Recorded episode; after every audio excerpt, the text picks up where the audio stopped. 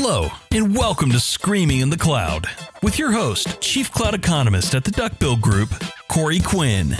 This weekly show features conversations with people doing interesting work in the world of cloud, thoughtful commentary on the state of the technical world, and ridiculous titles for which Corey refuses to apologize. This is Screaming in the Cloud. This episode is sponsored in part by Honeycomb. When production is running slow, it's hard to know where problems originate. Is it your application code, users, or the underlying systems? I've got five bucks on DNS personally. Why scroll through endless dashboards while dealing with alert floods, going from tool to tool to tool that you employ, guessing at which puzzle pieces matter? Context switching and tool sprawl are slowly killing both your team and your business. You should care more about one of those than the other. Which one is up to you? Drop the separate pillars and enter a world of getting one unified understanding of the one thing driving your business production. With Honeycomb, you guess less and know more. Try it for free at honeycomb.io slash screaming in the cloud. Observability, it's more than just hipster monitoring. Let's face it, on call firefighting at 2 a.m. is stressful. So there's good news and there's bad news. The bad news is, is that you probably can't prevent incidents from happening, but the good news is that incident.io makes incidents less stressful and a lot more valuable. Incident.io is a Slack native incident management platform that allows you to automate incident processes, focus on fixing the issues, and learn from incident insights to improve site reliability and fix your vulnerabilities. Try incident.io to recover faster and sleep more.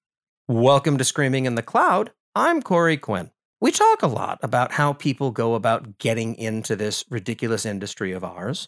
And I've talked a little bit about how I go about finding interesting and varied guests to show up and help me indulge my ongoing love affair on this show with the sound of my own voice. Today, we're going to be able to address both of those because today I'm speaking to Linda Haviv, who as of this recording, has accepted a job as a developer advocate at AWS, but has not started. Linda, welcome to the show. Thank you so much for having me, Corey. Happy to be here.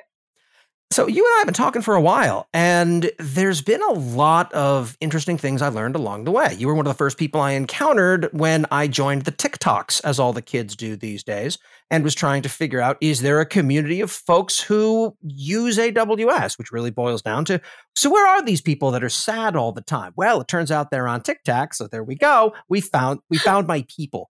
And that was great. And we started talking, and it turns out that we were both in the AWS Community Builder program, and we've developed a bit of a rapport. We talk about different things, and and then I guess weird stuff started happening in the context of you were you're doing very well at building an audience for yourself on TikTok. I tried it, and it was my sense of humor sometimes works, sometimes doesn't. I've had challenges in finding any reasonable way to monetize it because a 30 second video doesn't really give nuance for a full ad read, for example. And you've been looking at it from the perspective of a content creator looking to build the audience slash platform as step one. And then eh, step two, you'll sort of figure out aspects of monetization later, which honestly is a way easier way to do it in hindsight. But you know, the things that we learn.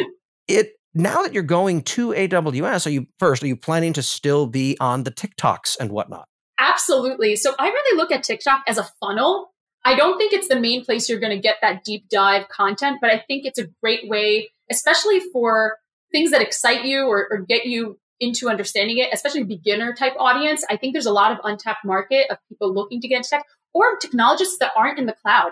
I mean, even when I worked, I worked as a web developer and then kind of learned more about the cloud end. I started out as a front end developer and shifted into like SRE and infrastructure. So even for people within tech, you could have a huge tech community on which there is on TikTok, like a younger community, but not all of them really understand the cloud necessarily, depending on their fu- job function. So I think it's a great way to kind of expose people to that. For me, my exposure came from community. I met somebody at a meetup um, who was working in cloud, and it wasn't even on the job that I really started getting into cloud because many times in corporations, you might be working in a specific team and you're not really encountering other ends. And it seems kind of like a mystery, although it shouldn't seem like magic. Many times when you're doing certain job functions, especially the DevOps end, could end up feeling like magic. So, um, for the good and the bad. Uh, so sometimes if you're not working on that end, you really sometimes take it for granted.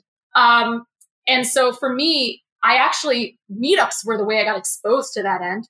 And then I brought it back into my work and shifted internally and did certifications and started even lunch and learns uh, where I work to get more people in their learning journey together within the company and, you know, help us as we're migrating to the cloud, as we're building on the cloud, which of course we have many more roles, roles down the road. I, I did it for a few years and saw the shift. Um, but I worked in a media company for many years and now I'm shifting to AWS. And so, um, I've seen that happen on different ends. Not, oh, I wasn't the one doing the migration because I was on the other end at that time, but now I, I, for the last two years, I was working on the infrastructure end. And so it's really fascinating. And many people actually, till now, I feel like they work on maybe the web development end or mobile end don't always know as much about the cloud. So I think it's a great way to funnel things in a quick manner. I think also society is getting used to short videos and our attention span is very low. And I think no argument so here. Spending so much, yeah, we're spending so much time on these platforms. We might as well, uh, you know, learn something. And I think it depends what content. Some things works well, some things doesn't. As as anything content creation, you kind of have to do trial and error. But I do find the audience to be a bit different on TikTok versus Twitter versus Instagram versus YouTube, which is interesting how to play it on YouTube too, which is a whole other conversation. Well, it's odd to me watching your path. It's almost the exact opposite of mine, where I started off on the back end grumpy sysadmin world, and oh, why would I ever need to learn JavaScript? No, well, genius, because as the world progresses, guess what? That's right, the entire world becomes JavaScript. Welcome. And it took me a long time to come around to that. You started with the front end world and then basically approach it from the exact opposite end. Let's be clear, back in my day, mine was the common path. These days, yours is very much the common path. I also want to highlight that all of those transitions in careers that you spoke about, you were at the same company for nine years, which in tech is closer to 30. So I have to ask, what was it that inspired you to, after nine years, to decide, I'm going to go work somewhere else, but not just anywhere, I'm going to AWS? Because normally people become yeah. almost institutionalized lifers past a certain point, like, oh, you'll, you'll be there till you retire or die. Whereas seeing significant career change after that long in one place, even if you've moved around internally and experienced a lot of different roles, is not common at all. What what sparked that? Yeah. Yeah, no, it's such a good question. I always think about that too, especially as I was reflecting, because I'm, you know, in the midst of this transition and I've done a lot of reflecting in the last two weeks um, or more. But I think the main thing for me is I always, wherever I was, and this kind of something that I, I'm very proactive when it comes to trying to transition. I think even when I was right, I held many roles in the same company. I used to work in TV production and actually left for three months to go to a coding bootcamp and then came back on the other end, but I understood the product in a different way. So for that time period, it was really interesting to work on the other end. But, you know, as I kind of, every time I wanted to progress further, um, I always made a move that was actually new and put me in an uncomfortable place, even within the same company. And at, at the point now that I'm at in my career, I felt like this next step really needs to be, you know, in, in at AWS because it felt like the natural progression for me. I worked alongside on the client end with AWS and have seen so many projects uh, uh, come through and how, how much our own work workloads have changed. And it's just been an incredible um, journey also dealing with the accounts team. On that end, I've worked alongside them. So for me, it was kind of a natural progression. I was very passionate about cloud computing AWS and I kind of wanted to take it to that next place. And I felt like also dealing with the community as part of my job is a dream part to me because I was always doing that on the side on social media. So um, it wasn't part of my day to day job. I was working as an SRE and an infrastructure engineer. So I didn't get to do that as part of my day to day. I was making videos at 2 a.m. and, you know, kind of trying to like deal, uh, you know, interact with the community like that. And I think I come from a performing background, a people background. I was singing since I was four years old.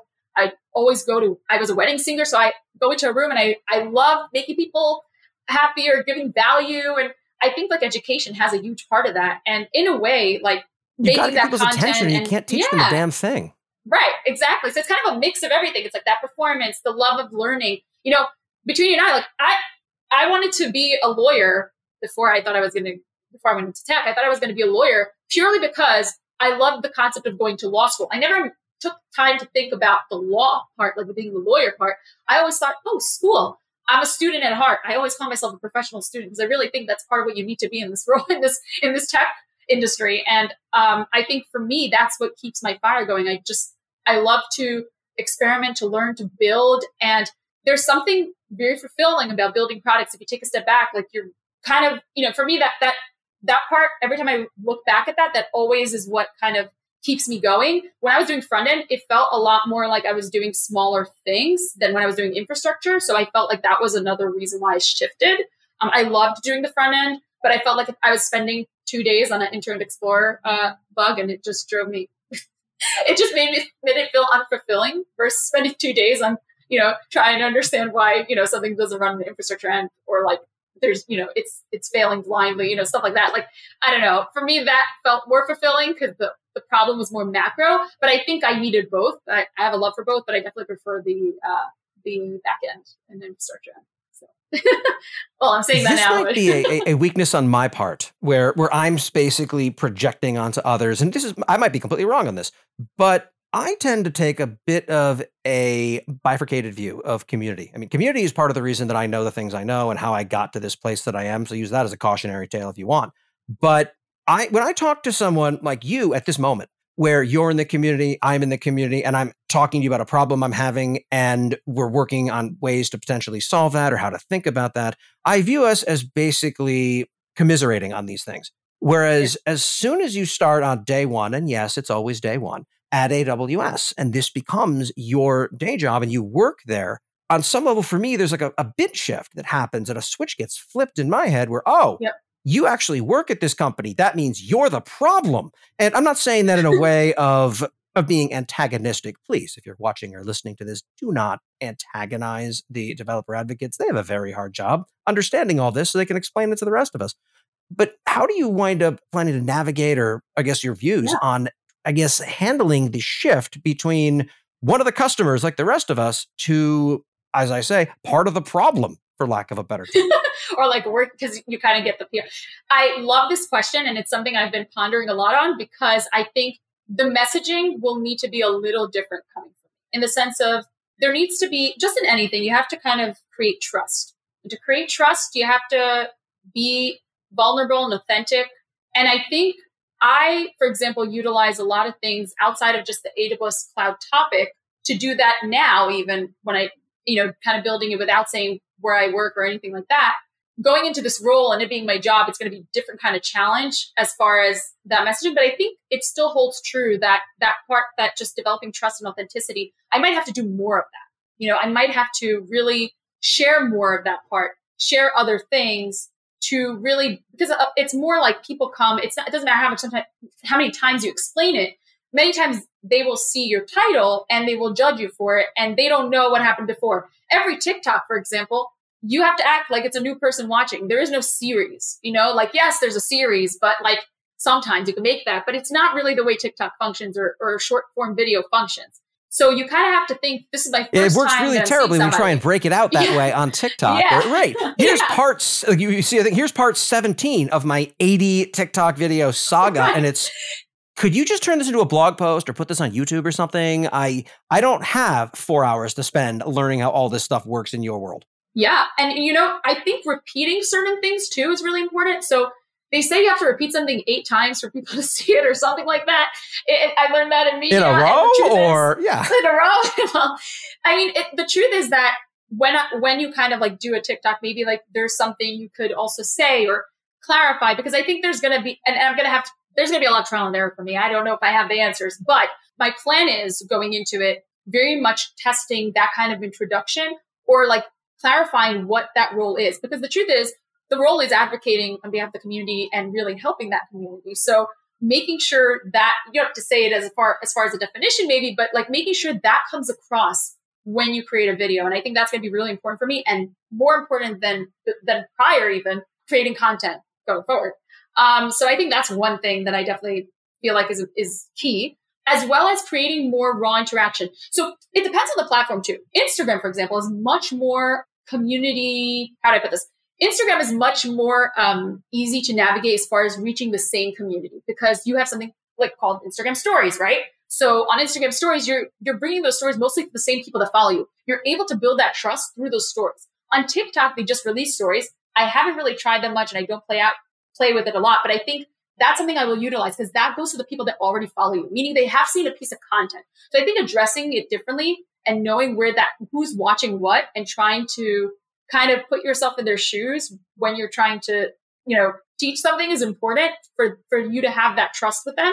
And I think key to everything, being raw and authentic. I think people see through that. I would hope they do, and I think, uh, and I think that's what I'm going to be trying, you know, to do. I'm just going to be really myself and real and try to help people, and I hope that comes through because that's uh, I'm passionate about getting more people into the cloud and and getting them educated. And I feel like it's it's something that could also allow you to build anything just from your just from anywhere on your computer brings people together. The world's getting smaller really. And um, just uh, being able to also meet people through that and and there's just a way to also change your life. And people really could change their life. I changed my life i think going into tech and i'm in the united states and i you know in, i'm in new york you know and uh, but i feel like so many people in in the states and outside of the states you know all over the world you know have access to this and it's powerful to be able to build something and contribute and be a part of the future of technology which aws is. I, I feel like in three um, years or whenever it is that you leave aws in the far future we're going to basically pull this video up and mst3k it together. It's like remember how naive you were talking about these things?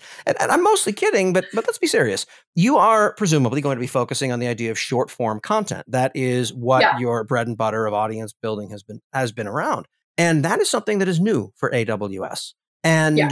I'm always curious as to how companies and their cultures continue to evolve. I, I don't imagine there's a lot of support structure in place for that. I, I personally remember giving a talk at an AWS event, and I had my slides reviewed by their legal team, as they always do. And I had a slide that they were looking at very closely where I was listing out the uh, top five AWS services that are bullshit.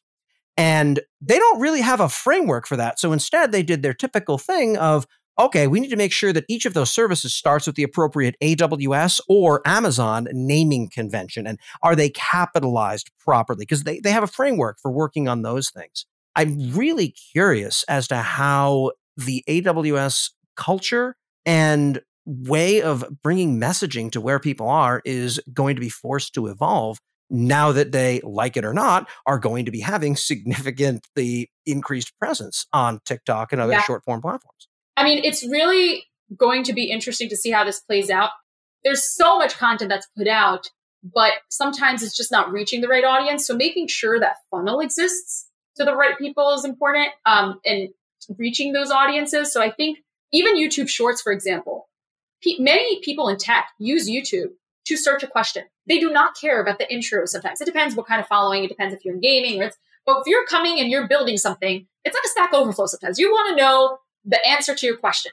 Now, YouTube Shorts is a great solution to that because many times people want the shortest possible answer. Now, of course, if it's a tutorial on how to build something and it, it warrants 10 minutes, that's great. Even 10 minutes will be, is considered now shorts because TikTok now has 10 minute videos. But I think TikTok is not searchable in the way YouTube is. And I think, let's say YouTube Shorts is short form, but very different type of short form than TikTok is. TikTok hooks matter. YouTube answers to your questions, especially in tech. I wouldn't say everything in YouTube is like that. It depends on the niche. But I think even within short form, there's going to be a different strategy regarding that. So kind of like having that mix, um, I guess, depending on the platform and the audience that's there. Again, trial and error, but we'll see how this plays out and how this will evolve. This episode is sponsored in part by our friends at Vultr.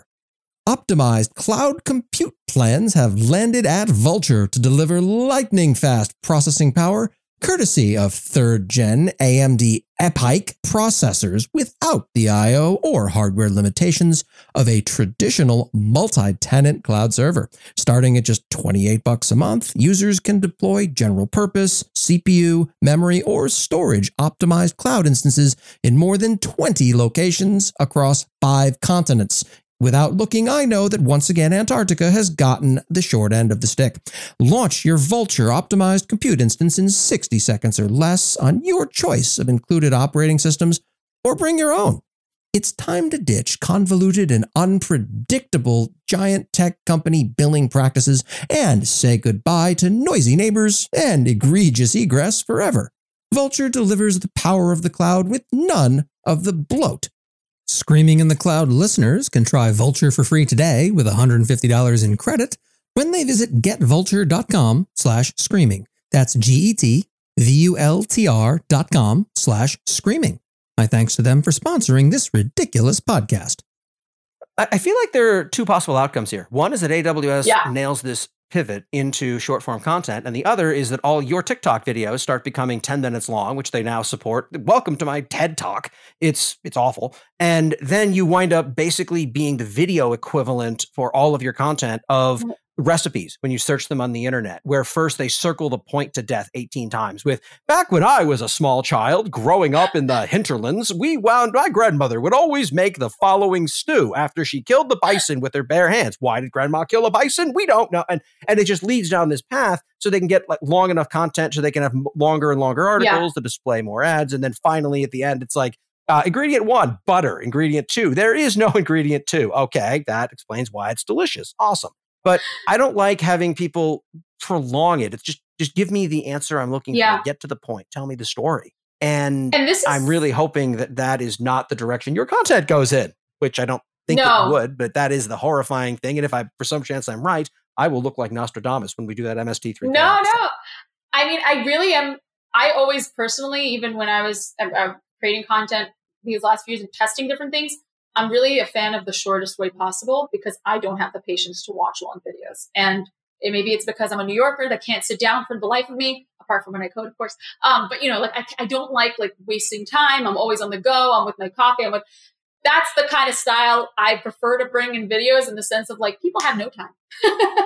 you know, the, the amount of content we're consuming is just uh, bonkers. So I don't think our mind is is is really uh, built for for consuming this much content every time you open your phone or every time you look, you know, on, online. It's it's definitely something that is challenging in a whole different way. But I think where my content, if it's ten minutes, it better be because I can't shorten it. Um, that's my thing. I, so you can hold me accountable to it. I want 10 minutes of I'm not content, not, three minutes of content in a 10 Exactly. minute bag.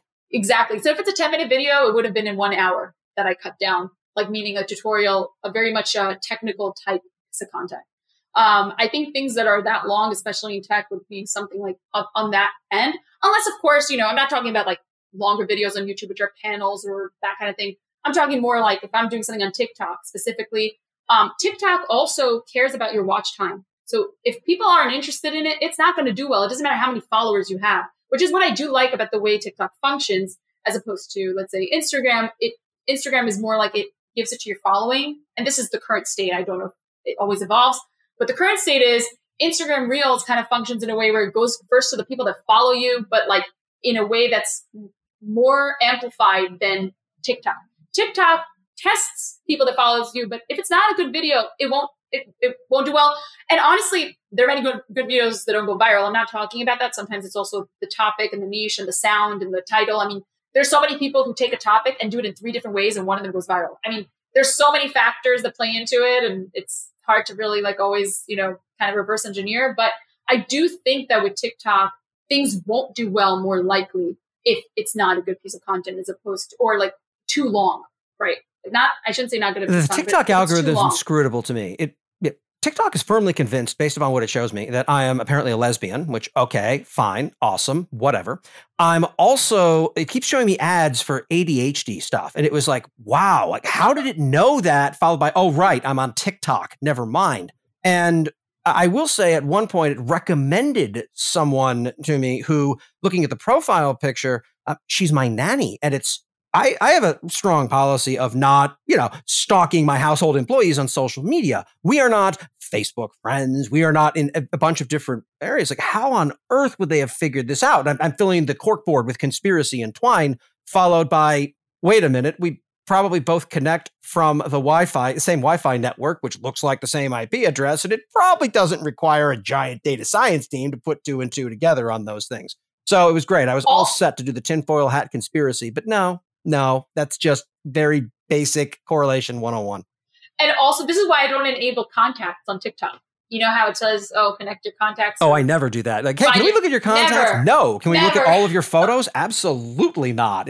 Can we track you No. across apps? Why would anyone say yes to this? You're going to do it anyway, but I'll say no. Yeah. giving it the least privilege. Definitely Oh, not. uh, absolutely. yeah.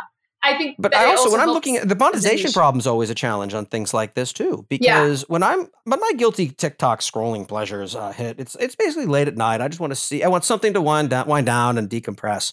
And I'm not about ready to watch. Hey, would you like to migrate your enterprise database to this other thing? It's I no, like there's a reason that the ads that seem to be everywhere and doing well are aimed at the mass market. They're generally impulse buys. Like, hey, do you want to set right. that thing over there on fire, but you're not close enough to get the job done? Buy this flamethrower today. Done.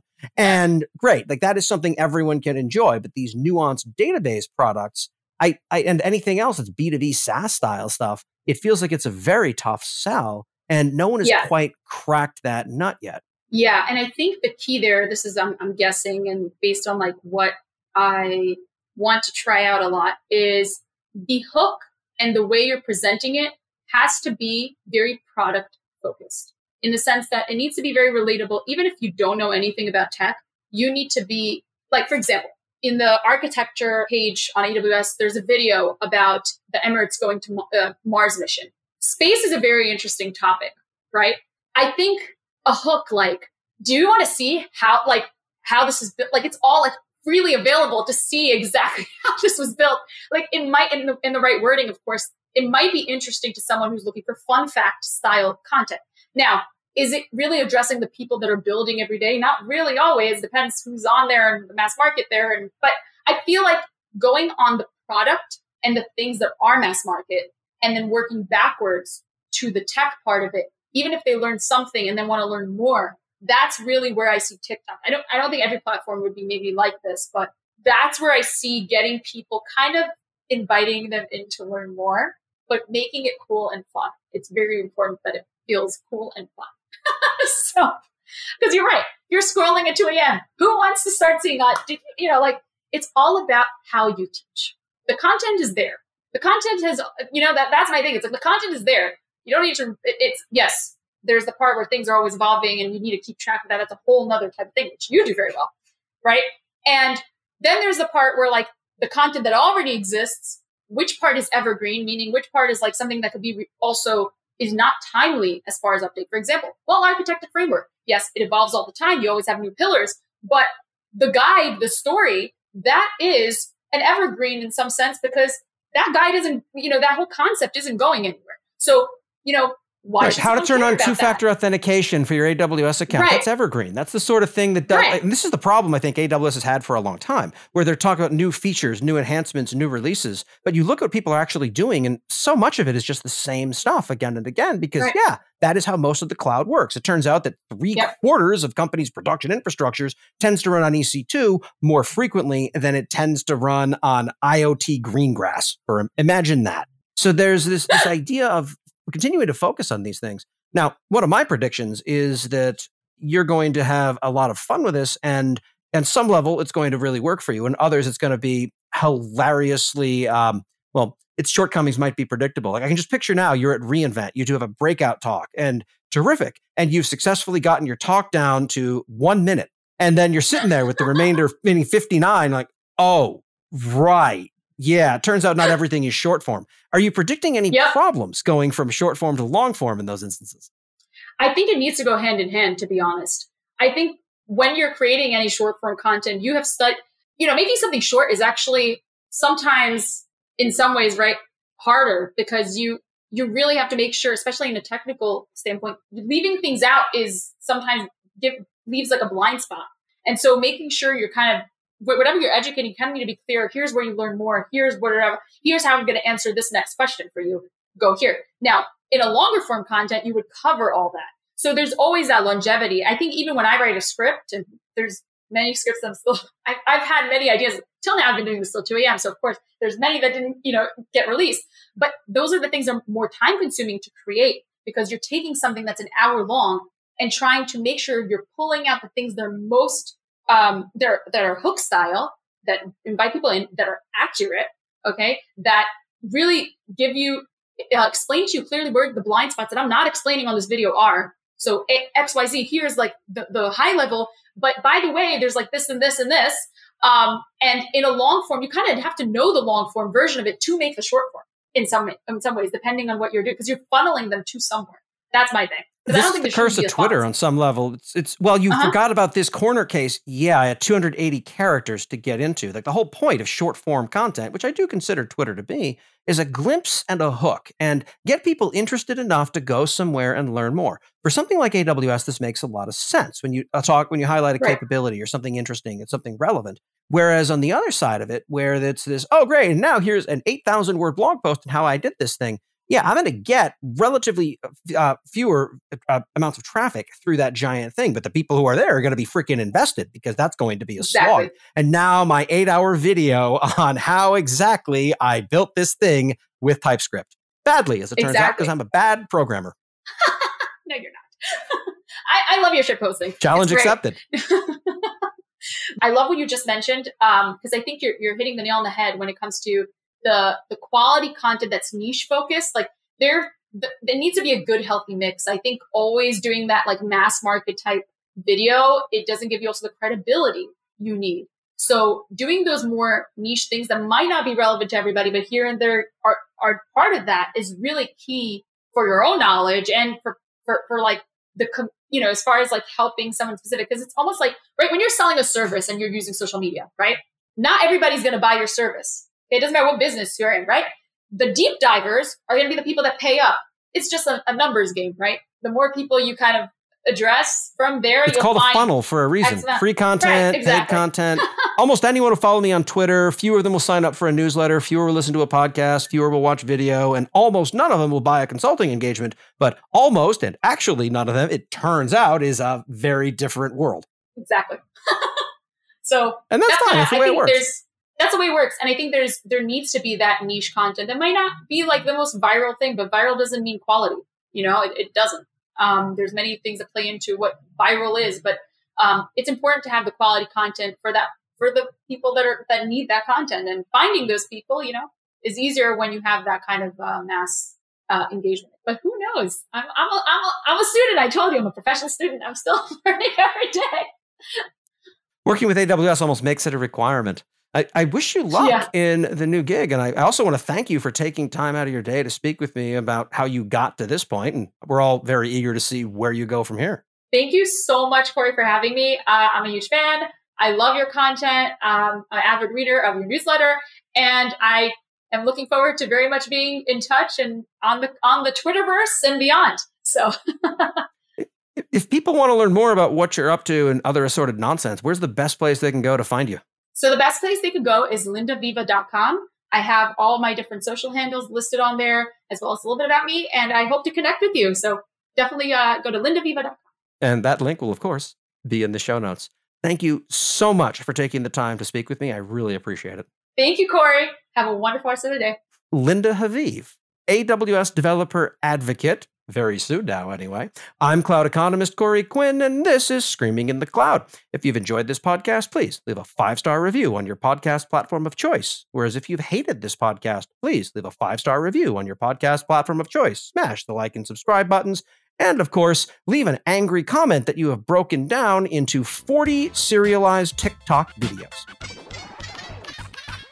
If your AWS bill keeps rising and your blood pressure is doing the same, then you need the Duckbill Group. We help companies fix their AWS bill by making it smaller and less horrifying. The Duckbill Group works for you, not AWS. We tailor recommendations to your business and we get to the point. Visit duckbillgroup.com to get started.